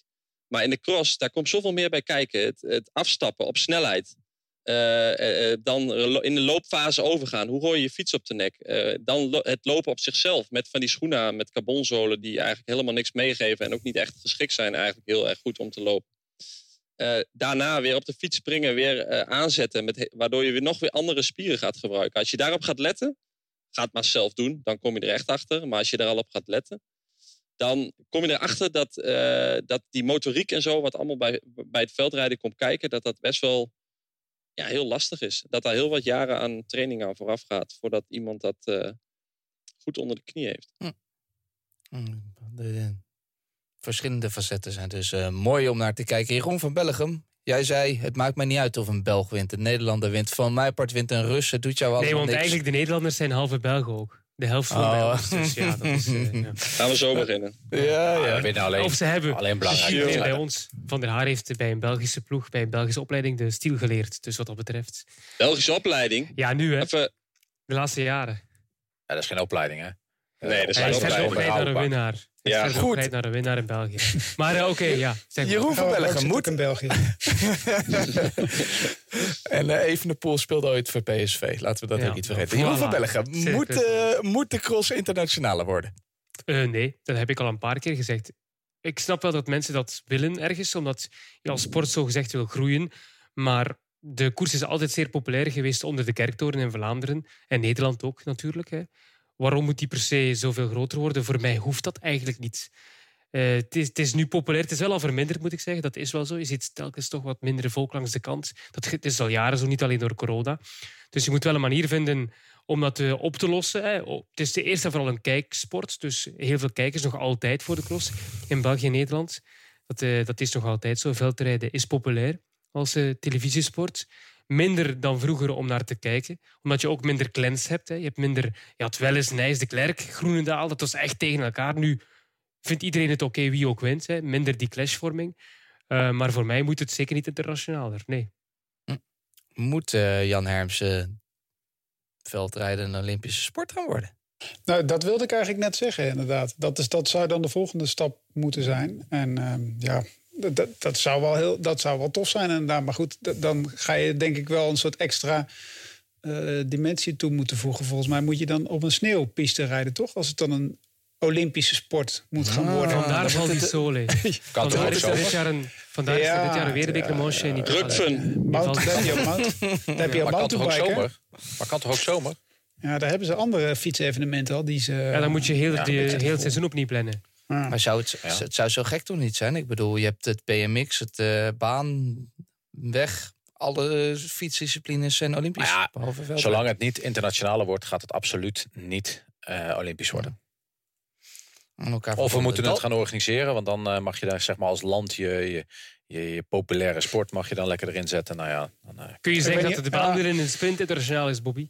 Alle medailles Zeker. ja. voor Nederland. Zeker. Ja, nee, maar we zijn ook verschrikkelijk goed. Maar het is wel veel internationaler. En we hebben wereldbekers overal op de wereld. Hè? Ik bedoel, um, op de niet dat we er naartoe gaan. Ja, op de Champions League. Het is een beetje advocaat eh, van de duivel, maar er zijn ook sporten waar het niet zo internationaal is, die wel olympisch zijn. Hè? Ja, op de Champions League rij je meer, uh, uh, zeg maar, meer uh, internationale mensen dan dat er in het veldrijden ooit zou zijn. Tuurlijk, maar. tuurlijk, absoluut. Maar maar ik ben het er met jou eens hoor, Jeroen. Eh, kijk, voor mij hoeft het ook niet Olympisch te worden. En we mogen met, met elkaar beslissen dat het, dat het veldrijden alleen nog maar in België gebeurt. Uh, ik denk dat het ook alleen maar in België populair is. Want als je in Nederland kijkt uh, om bijvoorbeeld sponsors aan je wedstrijden te haken, is al best wel lastig. Uh, moet je toch ook alweer best wel veel van Belgische partijen hebben. überhaupt een crossploeg in Nederland is helemaal niet interessant. Eh, weet je, dat zijn allemaal, uh, allemaal punten waardoor het ja, niet per se hoeft. Dat we met z'n allen gewoon heel goed kunnen beslissen van nee, laten we dit lekker alleen in België doen. En uh, af en toe een keer in Nederland een wedstrijdje. En voor de rest, we zien wel hoe het loopt. En, en, waarom, moet het, waarom moet het altijd groter? Ik bedoel, je kan ook hier tevreden mee zijn. Uh, misschien dat de renners misschien wat meer willen verdienen, dat dat leuker is. Maar als je het Olympisch gaat maken, dan, dan, zullen, dan gaan ze er iets aan toevoegen. Hè? Ik bedoel, dan zul je met, misschien met spikes moeten gaan rijden, weet ik het. Wat ze allemaal voor gekkigheid gaan. Uh, die, die sport is op zich toch op. Ja, op zich mooi genoeg, toch? Of, het is toch gewoon. Wel, als het denk ik sneeuwt in Val di Sole, zullen ze bij Flanders Classic heel blij zijn. Want dat is hun doel, hè? Een cross in Italië. Ja, een sneeuwcross. Mm. Omdat dan kun je een Olympische cross krijgen. Er gaan ook mensen van die UC daar zijn in Italië voor die cross. Dus als het dan sneeuwt, hebben ze een kans om Olympisch te worden. Ze hebben in Luxemburg een keer bij een WK een heel mooi experiment gedaan, toch? Uh, dat was ook uh, fantastisch, ah, inderdaad. Ja, of, als je met tractorbanden rijden, toch? Dan, uh, fantastisch. Maar kunnen in Rukven toch ook gewoon, gewoon van, van die skipiste af? Maar dat mag dan weer niet. Maar het schijnt het internet niet zo goed te zijn, hoorde ik net. In ja, nee. Als je op de Belgische uh, lijn zet, dan is het natuurlijk... Uh, maar, uh, nee, maar we mogen bijvoorbeeld... In de, om de cross van Rukven, daar, daar had, was de, het idee om een gedeelte met sneeuw te bedekken. Hmm. Om ook de visibiliteit van het, uh, van het Markoek uh, skistation uh, hier in Hoge Rukven. Om dat een beetje inzichtelijk te maken.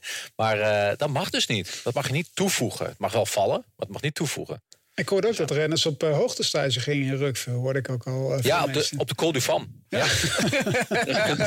Zijn ze van de week al geweest. Tijd, hè? Even patentjes uh, neergezet. straks een paar dit gaat, uh, dit gaat de verkeerde kant op. Snel een inhoudelijke vraag uh, aan Thijs. Want die weet er tenminste echt wat van. We hebben het over sneeuw. Maar we hebben het ook over zand. Over modder. Over, uh, nou, zo hebben we veel verschillende soorten waarop we kunnen fietsen. De heuvels natuurlijk, technische parcours. Wat verandert er aan een fiets bij elk verschillende type parcours? Nou, dat is natuurlijk vooral de banden, de tuben, kun je beter zeggen. Ze rijden altijd met tubes. Die worden op de vel gelijmd in plaats van dat die uh, als een draadband in de vel gehaakt zitten. Dus uh, ja, dat heeft vooral met het profiel te maken natuurlijk. Hoe meer nop, hoe meer grip dat je hebt. En als, uh, hoe modderiger het is rijden, dat is natuurlijk allemaal met de Rino. Welbekende profiel, wat eigenlijk gewoon een merknaam is van Dugas zelf. Zijn natuurlijk wel renners die met andere merken rijden. of gewoon met een Grifo. Uh, dus dat is een profiel waarin wat minder uh, hoge nopjes zitten. En dan heb je nog de, de slicks eigenlijk. Dat is echt voor het zandrijden als je weinig grip nodig hebt. Uh, en dat is wat de renners veranderen. En heel af en toe veranderen ze ook nog wel eens het verzet. Dus stel dat er een steile klim in zit. Zeker bij de dames wordt er dan nog wel eens een ander voorblad gestoken. Omdat het voorblad wat er standaard op zit misschien net iets te groot is. Of te klein bij een hele snelle cross. Dus je hebt eigenlijk nog de, de mooiste bandenkeuzenamen vergeten. De Pipisqualo en de Pipistrello. Pipistrello. Ja, die, dat zijn de slicks. Dat zijn inderdaad ook merknamen van uh, Dugast. Die overigens is opgekocht door Victoria. Uh, en uh, ja, goed, er zijn natuurlijk ook andere merken. Maar de meeste renners rijden nog wel met dat soort profielen. Wat is, ja. hebben jullie eigenlijk een favoriete type cross? Modder, zand? Ja, is heel technisch. Ik hou van modder. Mooi. Jij houdt van zand, hè, van Belgium? Uh, combinatie. Mm. Eigenlijk uh, verschillende soorten crossen. Want als je alleen maar moddercrossen hebt, dan ga je ook vaak dezelfde winnaar hebben. Een Iserby bijvoorbeeld, oké, die heeft dit jaar al bewezen dat hij plots op alle terreinen kan uh, thuis of huishouden. Maar ik vind het leuk dat je ook eens een zweekparcours hebt in het zand bijvoorbeeld. Dat je ook eens uh, een snel parcours hebt, technisch veel draaien keren voor een Iserbiet of een Van der Poel. En dat je ook eens een baggercross hebt voor een Aarts of een Van Aert. Dus voor mij is het ideale een combinatie. Maar het zand, ja, dat vind ik het leukst van al. Ik ben ook geboren vlak bij de kust, dus dat zand vind ik altijd wel iets speciaalder. Ja. Jij, uh, Jan, heb je een favorietje? Bagger. Ja. Bagger. ik, kom uit de, ik kom uit de Achterhoek oorspronkelijk, dus bagger. Ah, bagger. Ja. Nee, dat is toch het mooiste wat er is. Ik vind zand ook mooi. Maar ik ben niet zo van. Uh, ik, vond, ik vond het natuurlijk mooi. Ik vond EK mooi op de Vanberg. Maar ik vind uh, klimmen vind ik soms net wat minder ook. Ik ik, ik hou echt wel gewoon van uh, oer-Hollandse de baggerij. Gewoon. gewoon een veld. Ik weet niet wat, er in, wat we in Rukven te zien gaan krijgen. Maar ik, ik, heb het idee dat we daar ook redelijk door de bagger gaan, toch? Of niet, Bobby? Bagger. Ik hoop het. Het zou mooi zijn, toch? Heb ik al gezegd dat het over 38 dagen is? 38 dagen? Ja. Hoeveel uur nog ja. inmiddels? En heb je al wel je ticket? Want anders ben je uh, misschien zo meteen laat, hè? Oei. Ja. ja. En regent ik heb een keer, uh, Ik heb een keer in de sneeuw gereden in Rukven. Ja. Is er kans op sneeuw, 18 december? Zeker. Ja, je weet het nooit. Het ligt hoog, hè? De skipistes daar. kan er van alles gebeuren. Jongens, als je daar niet bij bent, dan... Uh, ja, dan nee, dan pak, inpakken. We doen nog uh, drie, snel drie laatste vragen. Ten eerste maar een uh, leuke vraag, ook misschien voor de mannen van de weg. We zien natuurlijk best wel veel crossers die op de weg rijden... en wegwielrenners die op de crossfiets stappen. Het legt ze geen windeieren, zullen we maar zeggen. Wie van de huidige uh, mannen op de fiets uh, in het, het, huidige peloton zou een goede veldrijder zijn, denken jullie? Die dat op het moment nog niet doet. Waarom of die het nooit, nooit gedaan heeft ook, hè? Nog nooit gedaan heeft. Geen ja. Philippe. Nee, hmm. nee, nee, nee. Wie zou daar nou echt goed nog uit de voeten kunnen? En voor wie het ook wel meerwaarde zou kunnen zijn? Meerwaarde weet ik wel. Ja, meerwaarde voor iedereen die niet goed op de fiets zit. ja. Meerwaarde sowieso zijn er wel een paar. Nou, noem maar eens een naam. Ik denk dat iedereen die het goed zou kunnen, het al wel eens gedaan heeft. Hè? Mike Teunissen, uh, dat soort mannen die uiteindelijk op het moment dat je jong bent, dan, uh, en je bent technisch, dan doe je gewoon aan veldrijden. Zo simpel is het eigenlijk. Dus ik, ik denk dat iedereen die het al überhaupt zou kunnen, zou uh, gedaan hebben. Ja, dan zou je ja. inderdaad een technisch sterke renners gaan opnoemen. Hè, die, die, hebben het misschien al gedaan, maar weten we het niet. Heeft Valverde het ooit gedaan? Ik denk dat Valverde dit gedaan zou, of dat dit zou hebben gekund. Nu niet, niet meer. meer natuurlijk, maar... De laatste twee jaar niet echt lekker bijgehouden in ieder geval. Nee. nee. En, uh, Isaac Iris, die rijden al in het veld natuurlijk. Ja. ja. Die doen dat ook gewoon, in, ja. gewoon alleen maar als voorbereiding. Uh, uh, zou, zou Pogacar, zou die dat kunnen? Hij kan, kan, eigenlijk alles, alles denk ik. Kan alles, ja. ja. Mm, dat kan niet anders. Ik heb me wel verbaasd hoor, in, uh, in Parijs-Roubaix. Uh, ik heb daar zitten kijken joh, en dan is het natuurlijk modderig en nat en dat is heel lastig. Maar als je sommige wegrenners ziet, hoe weinig gevoel ze daarbij hebben, hoe geforceerd ze op de fiets zitten dan in die omstandigheden. Dan, dan zeg je toch, ga toch allemaal, uh, als je 12, 13, 14 bent, ga allemaal ook crossjes rijden in de winter. Nou, dat is een hele mooie, Thijs. Want ja, maar dat, dat is... Mijn, uh, over, even, mijn... even, sorry hoor, maar ja, dat is toch het grote probleem. Er staat, als je een KU-cross hebt, staan er 20 renners aan de start. Dat ja. is toch het hele grote probleem van het hele, misschien van de KBU, dat dat juist, eh, ik denk dat BMX, baanwielrennen en veldrijden, dat het juist de drie, misschien met, met mountainbike erbij, dat dat er vier sporten zijn waar we de jeugd geïnteresseerd zouden kunnen krijgen in de wielersport. En dat het uiteindelijk wielrenners worden. Dat je dat zegt, inderdaad, Bobby, dat er zo weinig zijn in de jeugd, dat je nu vertelt. En dat er toch zoveel toppers uit voortgebracht worden. Dus eigenlijk kwaliteitsvol erg in Nederland. Kwantiteit niet zo misschien, maar kwaliteit is dan toch heel ja. straf. Ja, maar bijvoorbeeld, mijn, mijn, zoontje die rijdt hier bij de WBVC Cross. Dat is de West-Brabantse veldritcompetitie. Dat is eigenlijk een wilde bondcross. Dus dat is niet aangesloten bij de KNWU of de Belgische Wielerbond.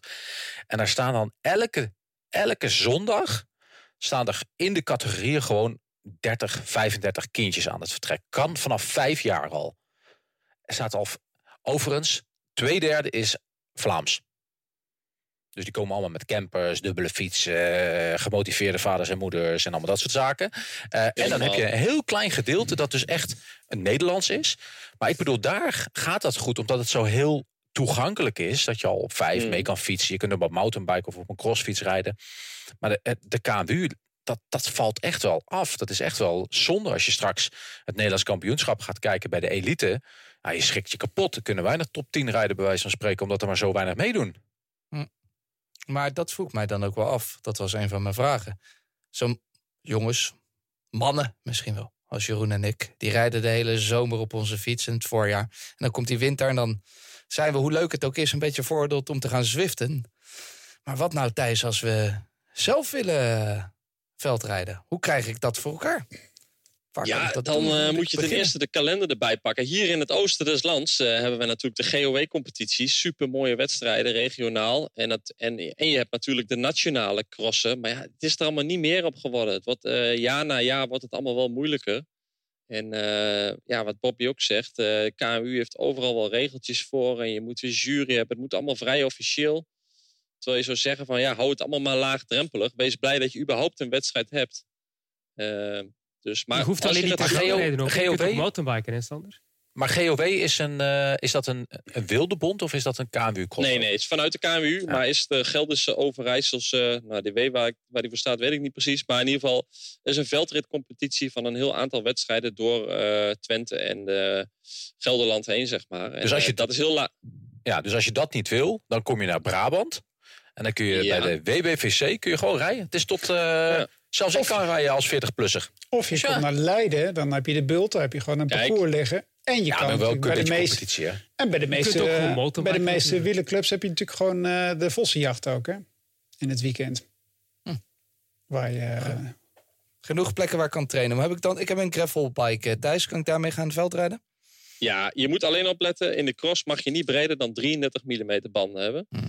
Veel gravelbikes hebben natuurlijk bandjes van 40 tot zelfs 45. Officieel mag dat niet. Dus je zal wel even andere bandjes moeten leggen. Maar dat is geen probleem. Ik eh, Maar dit is, toch, setje met dit is toch 32. allemaal het probleem? Deze regels allemaal, waarom maken we het niet toegankelijker voor de- dit soort dingen? Als, als Sander dat wil, dan moet hij toch gewoon zijn fiets kunnen pakken... en dan moet hij toch een competitie kunnen rijden? Nou weet ik niet, in de GOW-competitie mag je volgens mij ook met een mountainbike starten. Dus daar is het denk ik wel vrij eh, laagdrempelig. Maar in de nationale crossen in Nederland, ja, dat is dan een wat hoger niveau, zou je dan alweer kunnen zeggen. Daar moet je wel voldoen aan, eh, aan de bandenregels. Eh, ja, anders zou je op bepaalde parcours natuurlijk een groot voordeel hebben met bredere banden. En gaat dat gravelen... Sander heeft heel veel eh, nadelen. Eén voordeel is bredere banden. Gaat dat dan mag jij met die brede banden rijden. Gaat het gravelen sowieso niet het, eh, het- het veldrijden een beetje wegdrukken op deze manier? Hè? Het is natuurlijk super populair. Is, dit, is het dit weekend WK eh, het Nederlands en, kampioenschap? Ja. Gravelen?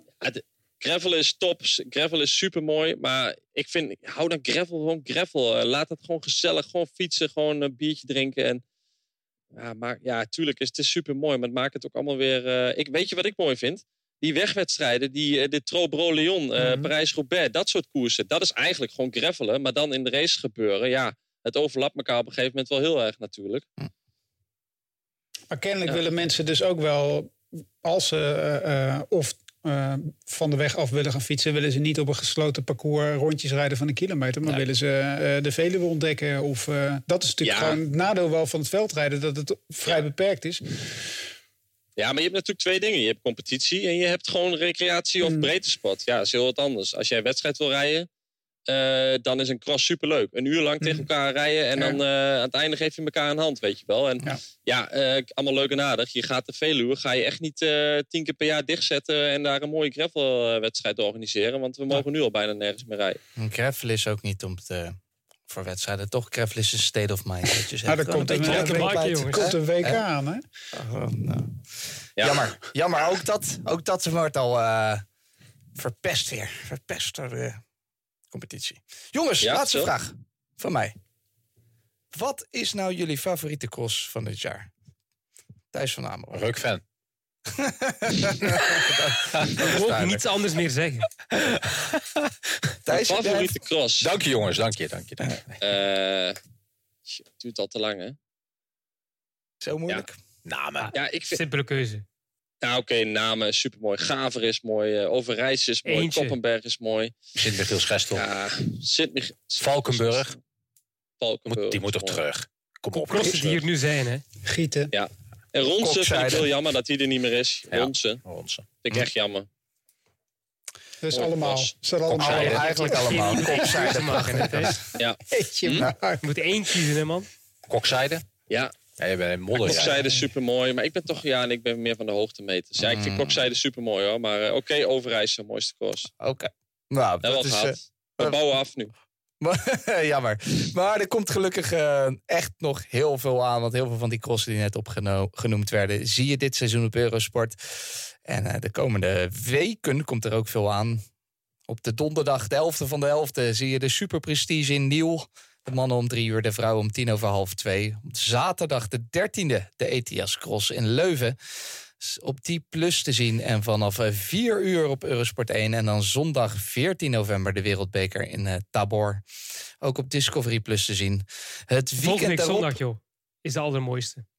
Precies. Dan hebben we weer uh, veldrijden met de Super Prestige op zaterdag. En de Wereldbeker op zondag in Kokzijde. Altijd leuk. En dat moet ik nog wel even naar meegeven. Daar hebben we het nog helemaal niet over gehad. Maar veldrijden kijken is leuk.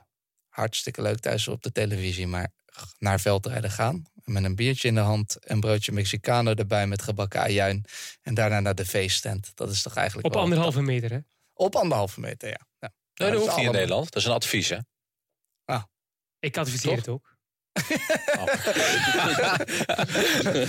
Uh, goed advies. Dus ga dat ook zeker eens doen dit jaar. Als je dat niet gedaan hebt en uh, we mogen, zou ik zeker zeggen, ga een keertje naar het veld rijden. En anders zie je gewoon het hele seizoen op Eurosport.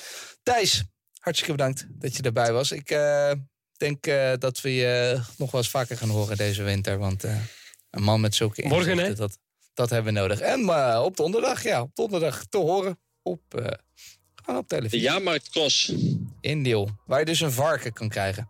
En een koe. En een koe. De Palmanscross toch? En een kip. En een kip. Palmans, ja. Zit dat daar in die buurt? Ja, Schellen. Mooi parcours. Rijden al. Het is bagger geblazen. Bagger? Waarschijnlijk, ja. Kijk, een bagger ja, en een kip. En een varken. Daar, daar houdt Jan Herpsen van, van bagger. Uh, mocht je die nou missen, dan is er dus op zaterdag 13 november nog de ETIAS Cross... en dus zondag die wereldbeker in Tabor. En daarna gaan we gewoon elk weekend lekker verder kop over kop gaat ook gewoon lekker verder. Want wij zijn er uh, volgende week weer. Misschien wel uh, met uh, de Europese kampioen Lars van der Haar. Daar gaan we vanaf nu af aan heel erg onze best voor doen. In ieder geval, tot volgende week.